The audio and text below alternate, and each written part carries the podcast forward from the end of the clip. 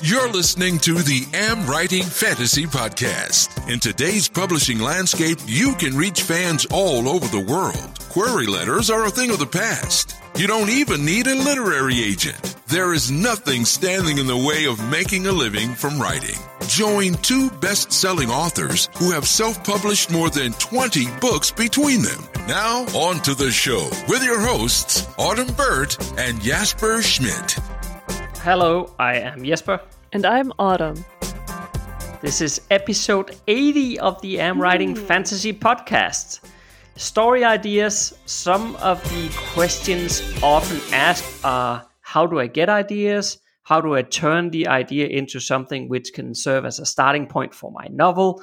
And how do I know if my idea is good enough? And I, I cannot promise that we will answer all of those in full here now, but we will definitely try to tackle this topic about story ideas as best as we can.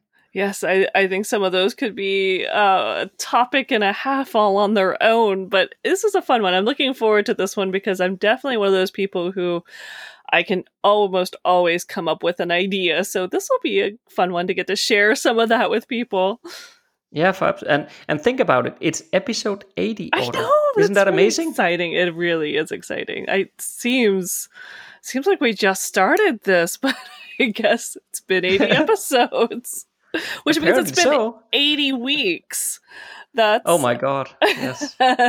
now I feel old. no. I can't even I can't even make the math on that. That's incredible. Yeah, well, yeah, I, I was gonna say I could look up. I thought I knew how many weeks in a year, but let's not worry. That's not. We're not here for math. We're here to write. No, so let's do that. But we are getting closer to 100 episodes, so I'm thinking we should do something special there. And should. Uh, maybe maybe we could ask listeners if they have any good ideas, and if they do, then uh, let, let's place a link in the show notes where Okay. people can email us from. And then if they have some good ideas about what they would like us to do for episode number 100, then they can send us an email and uh, give us I- some ideas. Sounds. I think it should be something special. I think so too, and I think that's a fantastic idea to get some feedback from listeners what they'd like to see as a special 100th episode. It's only 20 episodes away. It is, yes, indeed. And uh, I, I was sort of thinking that maybe we could do a like a ask us anything you want episode. Ooh, So that that could be an idea. that could be an idea. So that'd be a, again a, something to ask readers, if the, listeners, if that's what you want, you'd have to be sending in your your questions. So that sounds good. Yeah, indeed. That's also why I want to get started a bit early on it here because if if that is what we're going to do, we need to build up enough questions. So we need to remind people ongoing for a while uh, to uh, to send us questions. So that's, but I don't know if that, if that's something people want to do, or maybe Yeah. somebody will have a better idea. But uh, yeah, we'll put a link in the show notes from where you can email to us, and then um, let us know if you have any good ideas, or you can also just let us know if you think "Ask Us Anything" is a good idea as well. Then that would be that would be interesting, and you could hear about the time where I had to put my hand on a fiber optic cable full of power, not knowing if it would kill me or not. So that's that's something you could ask me about in that episode if you want, and I, I can tell you the story. That sounds interesting. I could certainly tell some of my stories of living on the road in an SUV while traveling across the country. So there's lots of stories I think we could share. I, I'm curious about your fiber optic cable myself now. Obviously, Yeah, you're still yeah. alive, so that's a good sign.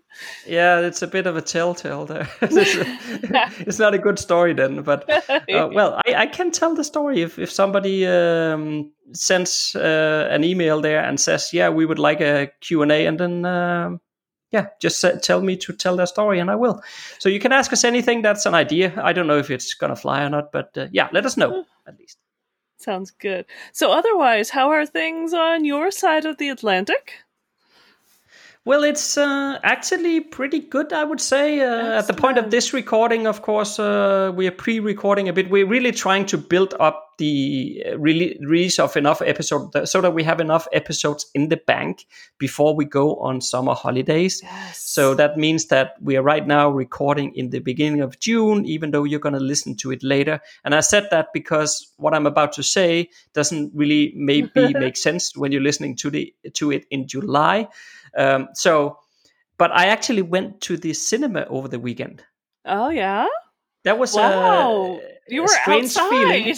yeah. yeah yeah the, the the cinemas here has opened after covid-19 again so it was a bit weird being out and about like that again but at the same time it also sort of felt just normal Wow. almost at least i mean there, there was no self-service uh, with the popcorns in the cinema and Okay. there was also like an empty chair between you and every stranger but other other than that then it felt quite normal and the empty chair as an introvert i'm pretty happy with that anyway so that's kind of that nice. was fine with me I, was gonna say, I think I usually aim for that anyway, so that's great. yeah exactly so now you have forced empty chair that was quite Oh, nice that's fantastic. Well, that's actually really cool to have some kind of normalcy back in the world. So I'm hoping when this is released, the world is more normal than even that. yeah that, that was why i prefaced it uh, in terms of the timing because maybe maybe going to the cinema will be, be perfectly normal fingers crossed when you listen Yeah. to this but or maybe it won't i don't know but uh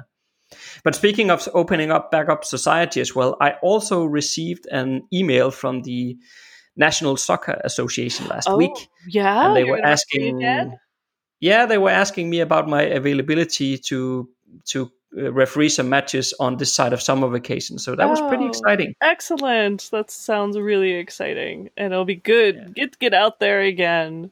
yeah i'm looking so much forward i mean of course there will be some covid-19 restrictions so uh, you know no handshakes and i'm not supposed to touch the ball and stuff like that so there'll be some special things we need to be mindful about but other than that we are opening back up so we're allowed to start playing matches again so but I don't know if the if the National Association has been a bit too optimistic because they've basically told so it's it's supposed to start playing matches from next week and then the two weeks following that and then the summer vacation. Oh. So three weeks of matches and they have said to every single club that you can play three matches within those three weeks.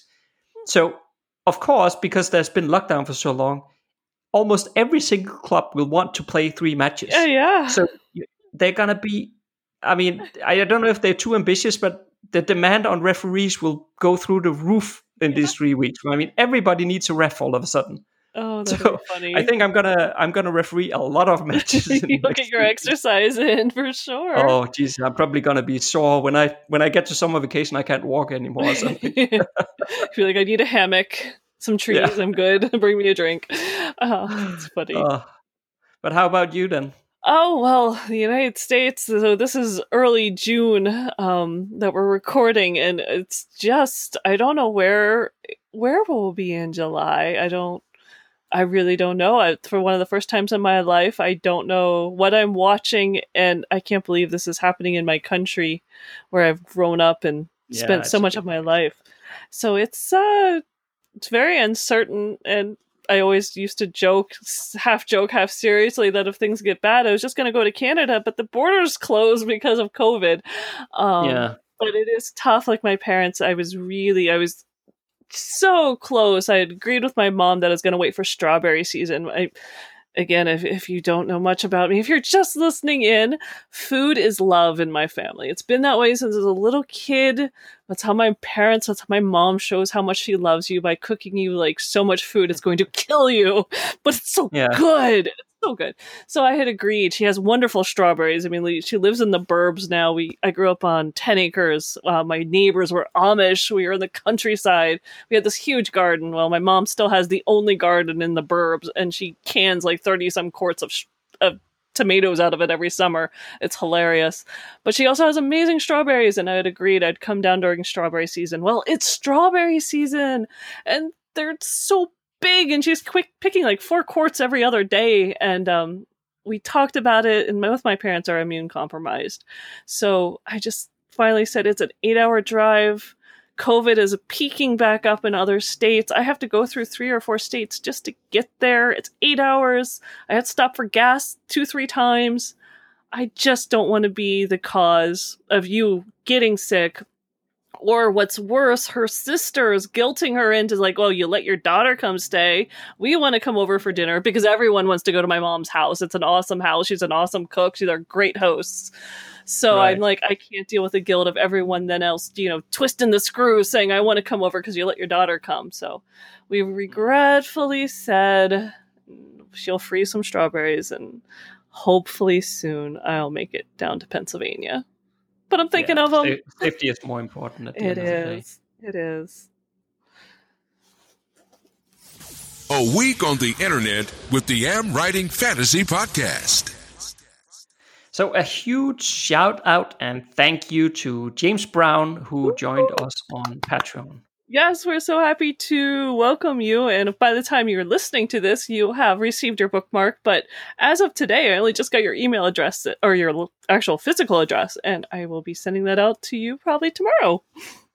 Yeah, it, it really makes a difference for us in well justifying the, the time that we spent to record these podcast episodes which by the way we love recording these episodes for you but it is also a big uh, time investment so a few dollars or, or just a single dollar a month to show that you appreciate what we try to do for you here and uh, get something out of it that really means a lot to us so thank you again uh, james for your support absolutely we're so happy to welcome you and it's so funny that uh, you know, it's just great to see Patreon growing and the comments and the feedback that we get there. It's it's fun to spend time, almost as much fun as the Am Writing Fantasy group, but nah, you know, there's a few more people in there too. Yeah, yeah, it, it's it's a growing thing. It but uh, if you, a dear listener, want to check out Patreon, Patreon, Patreon, I don't know how to pronounce it. But uh, we're a professional podcast here, apparently. there is a, a, link in the show notes, so uh, we make it worth your while too, and we try to offer a whole range of exclusive Patreon benefits for you. So, as I said, go at least to check it out if you yes. I think it's sort of like tomatoes and tomatoes. You know, we just have different I, pronunciations. I don't know. Many people say Patreon, and then others say Patreon. Patreon. I think I say. Patreon. I have no idea yeah. what how to say it you know that's the fun thing about you know you think of that with characters and reading names i think it's so funny i get so, one way stuck in my head then i hear someone else say a character's name i'm like oh yeah i guess you could say it that way too so it doesn't really matter do you think it's something to do with us versus uk oh English definitely probably I, I it took me forever when i was in the uk to get used to how they pronounce my name my name over there because in the united states it's autumn but over there it's mm-hmm. autumn and it sounds autumn. so autumn. Yes, it's autumn. it's totally different. they don't sound anything the same to me. But I, no. I did eventually start replying to my name. I did. I probably thought I was snooty at first because I never responded. Well, yeah, you, you, well you can start being selective then, right? Uh, I mean, only sometimes you want to reply. It depends on what they say well, you have to remember, I am now officially half deaf, so I, I, do have that ace in my pocket if I feel like ignoring someone. No, my husband, no.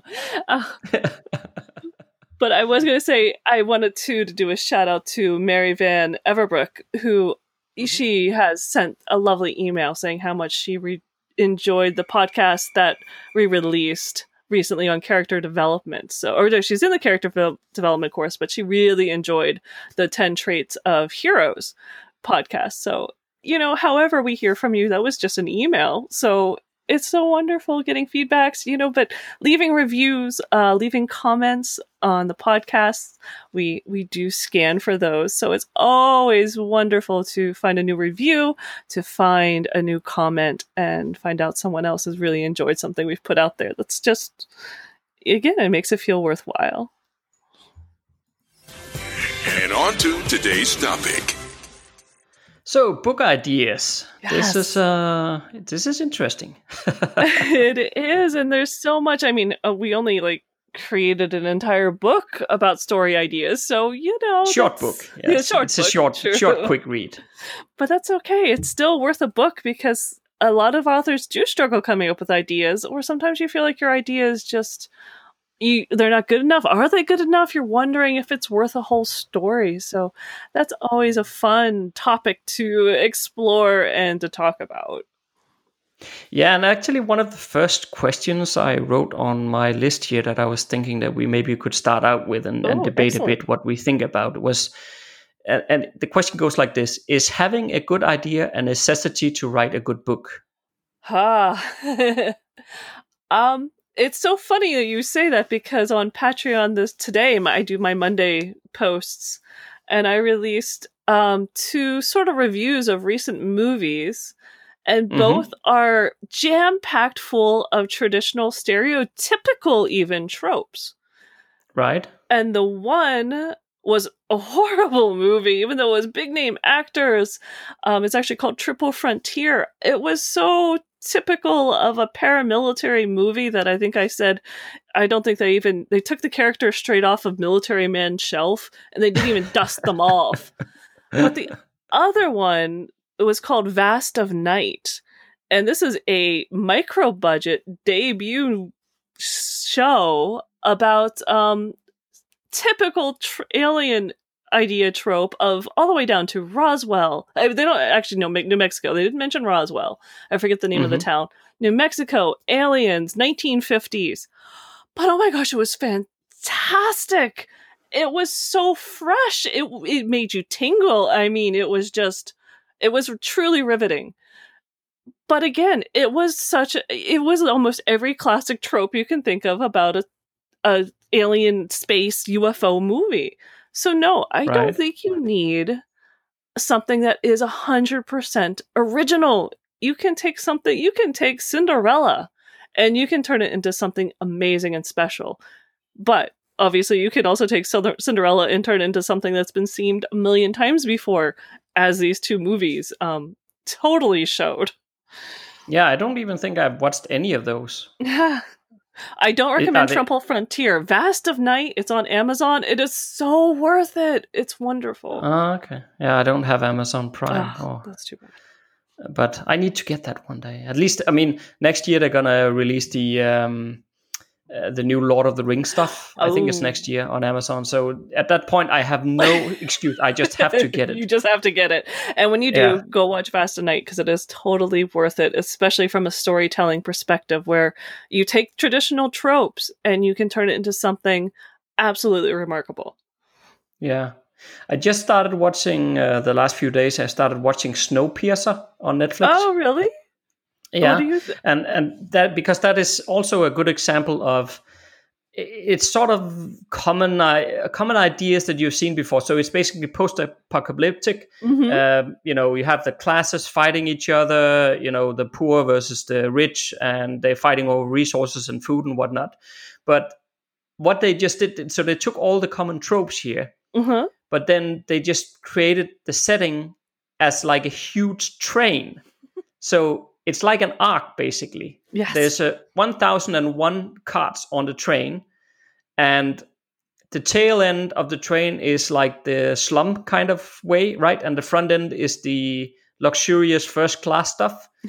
and then base it's quite interesting actually. It, it's it's I haven't watched a lot of it yet, just like I think 3 episodes or something, but it's quite interesting because the premise is or the story idea is something you know. It, it's the same thing that you've seen a million times before, but just because they put it in a train, it's like this. It, this is new. It, it feels quite cool. You know, it's not something you're used to. And this tra- uh, this train then just drives around and around and around and around and never stops because outside it's like minus 107 degrees. So if you go out, you're gonna die.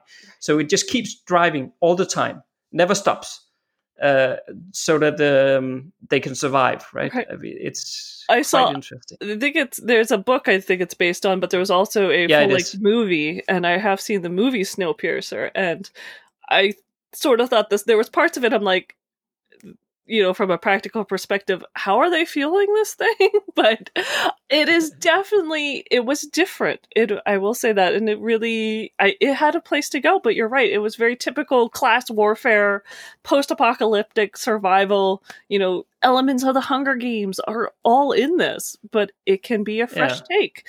So I think you're ans- are you answering your own question that you know it doesn't have to be a hundred percent of a brand new idea. Yeah, I- yeah. I guess I, I guess I'm saying that as well. But I do think I do think you need a strong idea. Um, you, you, I don't think you can just take whatever thing off the shelf and then it'll make a great story. You, you have to have a good idea. Um, but the idea, I guess, what I'm saying is that the idea can be built off of things that we already know. I mean, every story have already been told. You know, mm-hmm. I will challenge anybody to come up with a, an idea for a story that has never ever been told before, and because I don't think it's possible you'll always be able to find some sort of story that has been told about this particular idea. But what I think more it's, it's about is how you bring that idea to life. You mm-hmm. know how you tell it because, as we've talked about before, you know if if if we write a one sentence premise for a story, which by the way I'm going to come back to uh, in oh. this episode here about the premise, but if we write a one line um, premise for a story, and mm-hmm. you sit down and write it, and I sit down and write, and we don't talk to each other in between at all. Those two stories will be completely different, oh, yeah. even though they were still sparked from exactly the same or origin point. Mm-hmm. And and I think the idea here is more it's about what you make of the it's it's not about stressing about i need to get a, like this unique idea that nobody ever thought about before because it's not going to happen. And I, and I think a lot of authors are stressing themselves about well this idea is not original enough. I need to think of something else and then you keep going around those circles. Right. instead of just trying to find out how can i build something that is different from what has seen before but it still incorporates maybe maybe it's just a new version of something you've seen before and i, I don't think there's anything bad in that. I guess that's what i'm trying to say. No and I, I totally agree because it's you can take any stereotypical trope and if you layer on something unique, some aspect that maybe you've come up with, maybe two different tropes that are, you know, vampires in space, something different, uh, and really bring it to life with strong characters that feel like they are truly grounded in the world or the setting that you've created, like Snowpiercer. If they believe it 100%, and you have these characters that readers want to follow, the underlying trope can be, you know, something post apocalyptic, something spawned by something, you know, someone you've seen before. That part is fine. But yeah, it's what you do with it from that point on that really makes it original and fresh. Not the trope yeah, that it was just, based on. Yeah, indeed. I mean, t- take the the young orphan trope. You yeah. know, the young orphan who goes off on great adventures and later becomes the hero who saves the day. You know, that that's basically both the premise of Harry Potter, but it's also the premise of Star Wars. And, and those are two massively different stories. King Arthur. I mean, do we ever hear about his parents? Is he an orphan? I can't remember anymore. It's been so long, but it's the same idea. Know, yeah, it's the same idea that you know it can be King Arthur, it could be Star Wars, it can be Harry Potter. It's really the story grows from there, and the best ones I think are based on those characters and adding in those unique settings and twists and plots that are that make the story interesting. Yeah, and I also think when it comes to the idea that I was thinking earlier today that it also have a lot to do with how enthusiastic you are about it yourself. Mm, very true. Because, I mean, as we've talked about before, right? Writing a book is a lot of work. It so is. if you don't really have a strong drive of a motivation that you really want to write this idea, but you sort of let's say let's say you've gone about it the other way around. So basically you've investigated, okay, what are the sort of the most selling tropes within this genre? You mm-hmm. maybe you've you've gone through Amazon categories or whatever and checked what do all these books have in common, and uh-huh. maybe I'll be smart about it and I'll be the marketing guy and I will figure out, okay, if I just write these and these things, then apparently that looks like that's something that the market want. And quite honestly, you might be lucky doing that. You might you might be able to pick that up and, and actually hit something that the market want. Right.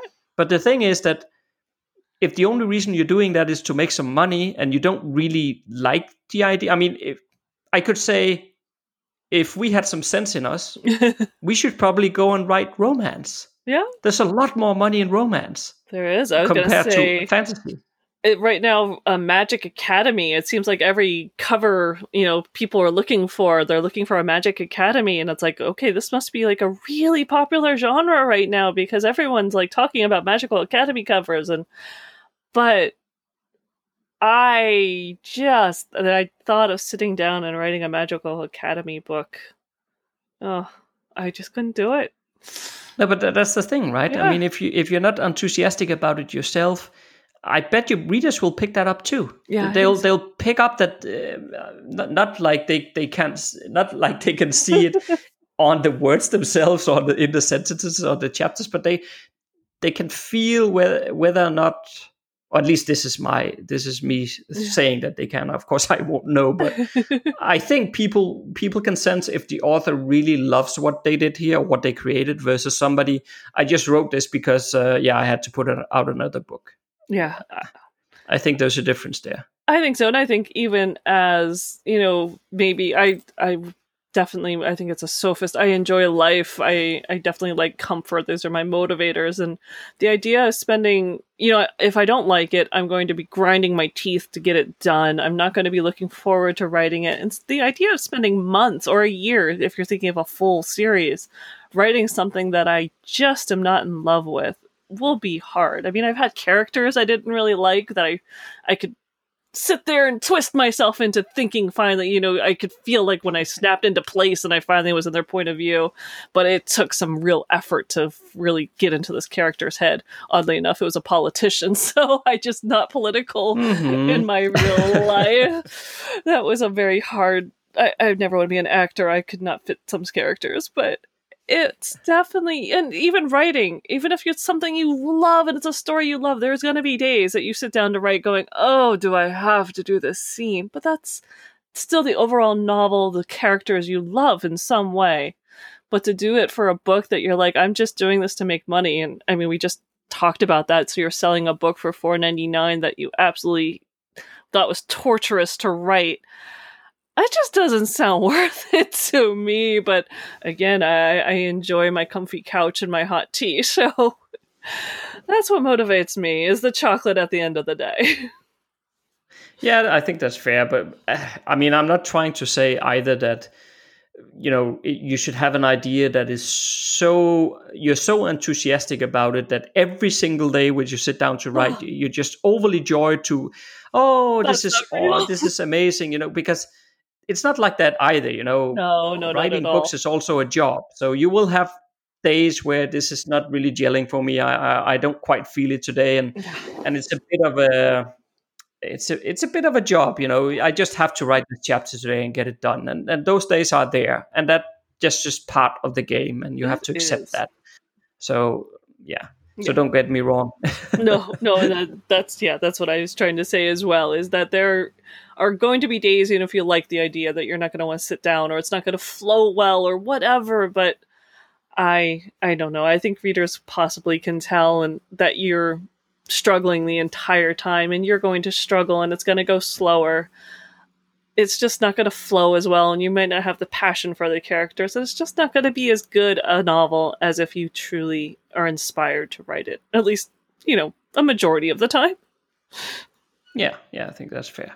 But maybe we should talk a bit about something that I also well, I don't know to be honest if this is authors asking this or if it's more like Oh. people who are not authors, but I do hear this question quite a lot. Okay. And it is where do ideas come from? How do you get your ideas for your books?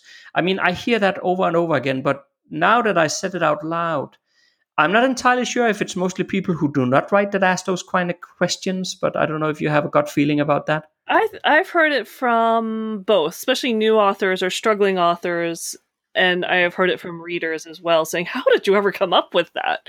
So I've definitely heard it from both sides. So I think your gut is that's why it's you're not sure who it's from because I think it's from both. From both, yeah. From both. Okay, fair. Yeah, And that is a tough one. well- Well, yeah, because uh, well, as as you hinted at a bit earlier on, uh, we actually we are about to release a book on uh, story ideas and how to basically develop initial ideas into the premise for a book. And uh, we will have a link in the show notes for where you can pre-order that book in the show notes. But uh, hey, I'm just gonna tell you a little secret, and that is if you buy the plotting book, then there will be a link inside that one for where you can download this book idea book on developing story ideas for free. So in two weeks we're going to talk about the plotting book on the podcast and then we will give you the pre-order link for that one. So that's a way where you can get this uh, story idea book for free. What? Um, we're yeah, giving away not, a free book yeah i don't know we're stupid. But uh, and if you don't want to wait for two weeks uh, for us to talk about that then i mean go to amazon and search for our names and you will find it quite easily. It's already there.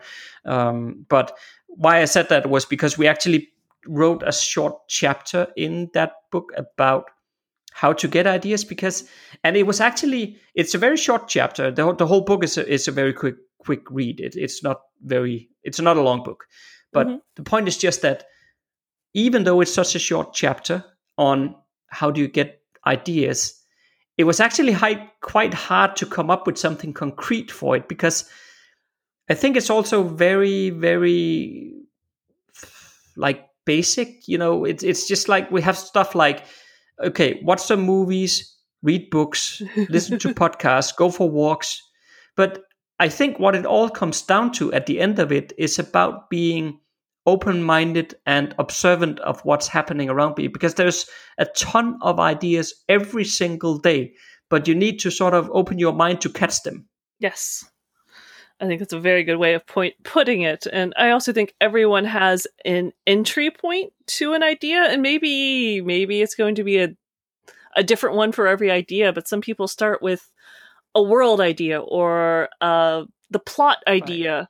I know my entry point is almost always a character idea. I come, kind come up with a character, and the character sells me that I've got to find a story for them, or maybe they have one that's tagging along. That's always nice, but definitely everyone's got to find you got to find what it is that gets you kind of your attention and sometimes i mean some of the things that are in the book you know it is being out there and getting sometimes a news story something you heard in a conversation and it all comes together i've jokingly said you know if you especially if you're a character oriented like I am, if I sit down and I look at like this wooden table, my microphone's on, I start wondering about the tree and the wood, and suddenly if you give your tr- the trees outside some personality and what they've been seeing in the squirrel, and you know, and then I have a kid's story. But you know, then you have the ends. I do, but it all comes together for me. It's that you could if you can put personality into a dust ball, you can probably come up with a story.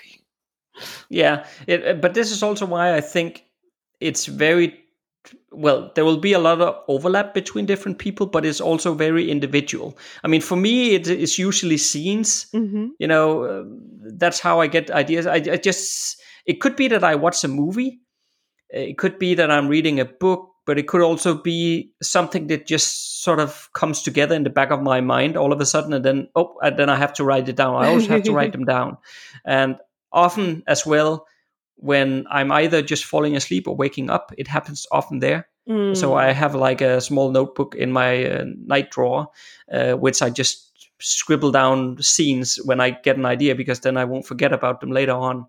Uh, because I really don't prescribe to. I, I have heard those saying that well, don't ever write down ideas because if it's good enough, you will remember it, and I do not believe in that at no. all. I always write everything down because there is a lot of good things in that book and uh, in my small small notebook there. And often because I think in scenes it'll just be something cool, you know, so, something that I think, oh, this is cool. Then I just write it down. It's you know, three lines or something. Um, but then often what happens is that when I then need to go into creating a story for it, uh, often I can take several of these different scenes and and they can all become part of the same story, and then it starts mm, let's say merged together and out of that comes what is the overarching story really. So but again i think it's it's very different from for everybody how they think of ideas and how they come up with them. But i mean for me it's it's for for you autumn it's characters. For me it's scenes Oh, and I, I, but I do agree with you that if I come up with an idea, I write it down. Most of mine are in like an idea Scrivener file or stored on my Dropbox somewhere. But again, there are some really good ideas, and you just never know how they're going to generate and grow. And sometimes you can incorporate them into a book you're writing, or they'll inspire new things. Sometimes they just need that extra little spark. And I know we're going to get there on the premise, but sometimes, yeah, by gathering up all those ideas, you can crunch them all up into a ball that is just so totally awesome. yes, indeed. But maybe we should go there now, then the, okay. the story premise that you mentioned, because this is basically the the heart of that small book that we wrote there. Yes. It is basically taking you from some initial ideas, however you, you get those ideas, and then develop them into what we call a story premise. And that is also what we have named the foundation of your story. So it's basically like a single core statement that summarizes what this entire story is about. Absolutely. And it's got to be a little more in depth than good versus evil, just to warn people. I mean, you can start there, but you need a little bit more than that. Yeah, that was exactly what I was going to mention because uh, I, I mentioned Harry Potter before, right? And if the premise for Harry Potter, for example, was a boy discovers his magic abilities, then that would not be much to mm, go on. That, no, it's, it's not simply much. not strong enough to carry a story. So what we do and what we talk about in this uh, idea book here is how you need five different pieces to build your premise. Yes. And I think what I could do is that I could just list out every all five of them. Okay. And then maybe uh, maybe they'll be fairly self-explanatory, but maybe you could just add a few words to it then autumn afterwards. Absolutely. So, Go for it. So five things. Number one, a protagonist. Number two, a situation. Number three, a goal. Number four, a villain. And number five, a disaster. That's, That's our formula. That's pretty easy. And it does go, you just kind of combine those into two sentences. But the reason that this works very well is that it gives you, you know who your main character is, which so you're not floundering around going, who's the story about? And they're in a situation that they need to get out of. And if they don't get out of it, there's going to be a disaster. So you're getting stakes. By knowing your stakes, you know that there's a story, there's something, there's going to be tension, there'll be plotting. So it's good to know your stakes. It also gives you your antagonist, which is wonderful because you know who is going to be confronting your hero, your protagonist. So you want to know that having that right in the front also gives you some ideas to develop to start getting that tension and finding out how can you thwart your hero. And of course, if it doesn't, if the hero doesn't win and the antagonist is the one who comes out on top, you have this ultimate disaster that the hero is trying to stop, the villain's trying to create. And again, it sets you up for a very dynamic story that builds up to your climax. So, uh, you know, by going by this, you have almost three quarters of your book plotted in like a sentence or two. And then you kind of know if you can't fill in those pieces, you know you need to keep working on it. But if you can fill it in, you know you can probably start plotting it. Yeah, and maybe just to serve as an example, I'm thinking that maybe maybe I could just pulled up the premise that we created for our entire series, basically. So maybe maybe I could just uh, explain that uh, as an example here so people Absolutely. can understand what we're talking about. So number one was the protagonist, right? But okay, maybe maybe I'll just read out the entire uh, premise that we wrote, and then we can map it into number two, three, four, five, just so okay. it, it becomes clear. Sure. So it goes like this: A magic user senses his magic is tainted by a dark force, but is also affect his sick love interest and the hero wants to save this person. However, the ruling dynasty is depending on the Dark Force and wants to stop him, and if successful, will cause the hero to experience magic becoming chaotic and destructive. so that was the premise for not one book, but that's entire series. Yes. So you have number one was the protagonist, that's the magic user. We had yeah. that up front. Then we had a situation, that was the whole thing about magic getting tainted. Yes. Then we had a goal, and that was the hero wanting to save the love interest. We have a villain, that's the ruling dynasty that is dependent on the Dark Force and wants to stop the hero. And then we have number five, a disaster, which is basically magic becoming chaotic and destructive. So there you go. And from that, we're not getting just a book. We could. This is our series theme, so we're getting. Well, how many do we have plotted? Six, nine. You know, we're yeah, we're we're we're oh, we're aiming for six, but we also have both said, you know, that ending, huh? So oh, that's the problem of working with authors. As I said, on my tombstone will be the words "to be continued," so I will never be done. Yeah. So, but basically, if I break it down one more step, uh, just to make it very concrete, and I, I like concrete examples, as you know. Yes. but uh, so once we have this overarching premise for the entire series, then what we do is that we make a similar, basically the same premise, where we break down this overarching one into, let in this case, six books. So we Mhm. create a premise for each of the six books that all basically, what can you say, flows up into this overarching Yes. uh, series premise.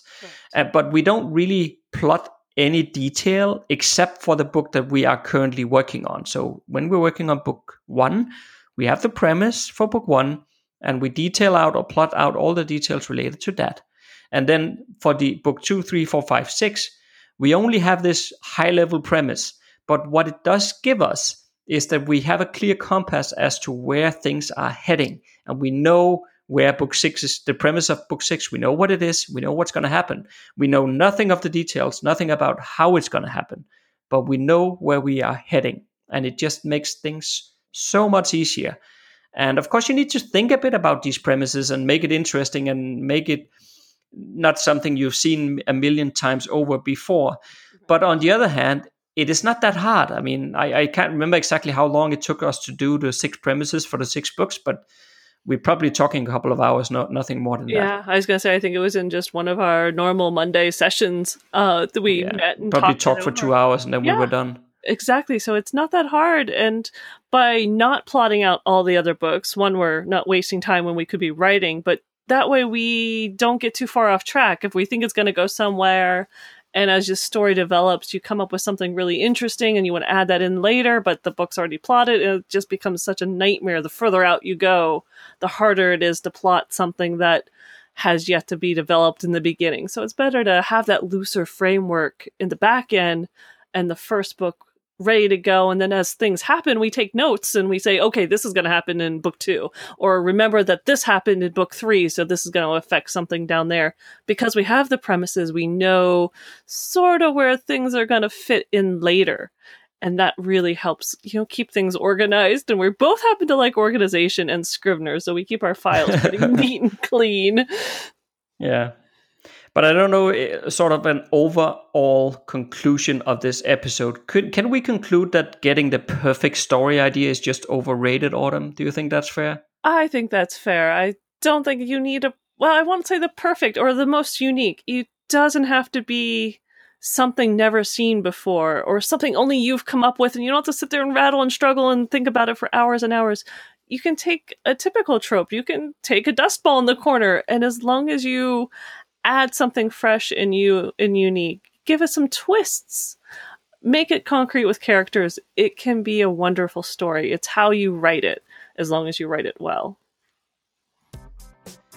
Okay, so next week we will discuss how to plan and write out a series.